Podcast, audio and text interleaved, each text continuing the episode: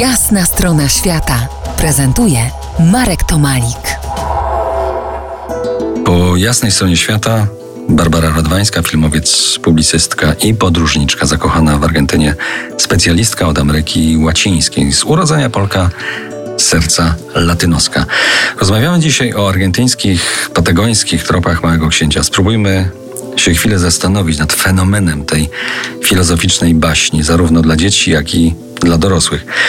Basiu, niesamowite do naszego spotkania wydawało mi się, że to Afryka kształtowała wyobraźnię autora Małego Księcia. Dzięki tobie odkryłem, odkryliśmy, że jest inaczej. Afryka na pewno też, dlatego że on wcześniej latał pomiędzy Francją a Afryką, tak jak wspominaliśmy.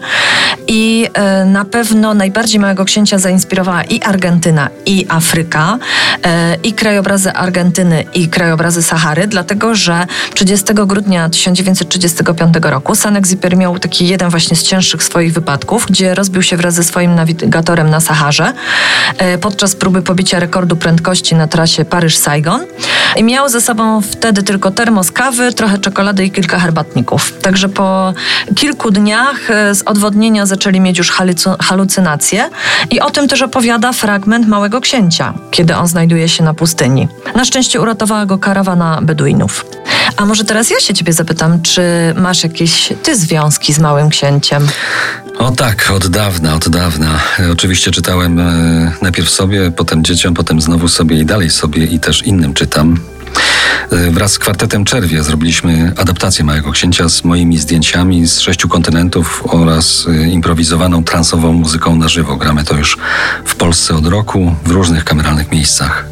A czy w warstwie wizualnej pojawia się moja ukochana Argentyna? Niestety nie, bo mnie tam nie było. Zresztą, jak już wspomniałem, to dzięki Tobie dowiedziałem się o argentynizacji Małego Księcia, jeżeli tak to mogę wyrazić. Spektakl od strony wizualnej oparty jest na skojarzeniach, na wędrówce po krajobrazach sześciu kontynentów, także Polski, bo na przykład latarnika gra Tadeusz Modrzejewski, artysta plastyk z Bielska Białej, ostatni polski skryba. O, czy myślisz, że ludzie w XXI wieku wciąż potrzebują Małego Księcia, wciąż potrzebują takiej baśni? Myślę, że to jest pytanie i dla mnie, i dla ciebie, i dla nas wszystkich. Mnie osobiście wydaje się, że bardzo, ale to bardzo potrzebujemy słów i treści, jakie pozostawił nam Exupery już ponad 3 czwarte wieku temu. Są ponadczasowe, prostymi słowami uczą odpowiedzialności, jak żyć, co jest ważne, jak być uważnym. Niektórzy twierdzą, że to mała Biblia. Jak ty uważasz? No niech y, poświadczeniem tego będzie to, że to jest trzecia najbardziej popularna książka po Biblii i sprzedała się aż w 140 milionach egzemplarzy. Przetłumaczono ją na prawie 300 języków. Filozof Martin Heidegger powiedział, że to jedna z najbardziej głębokich książek, jaką kiedykolwiek napisano.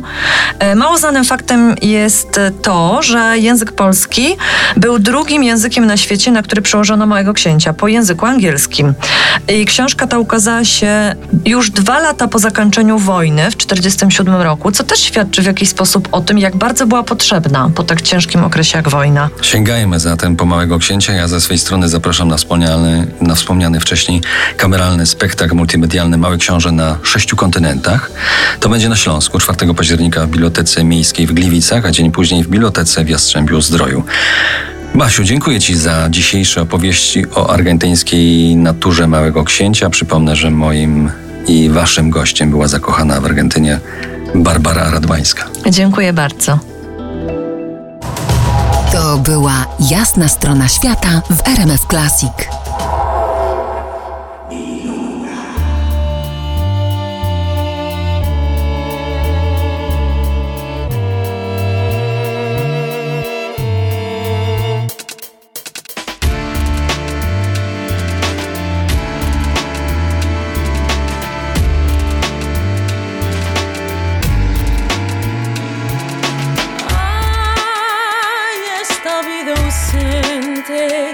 J'ai la calimère.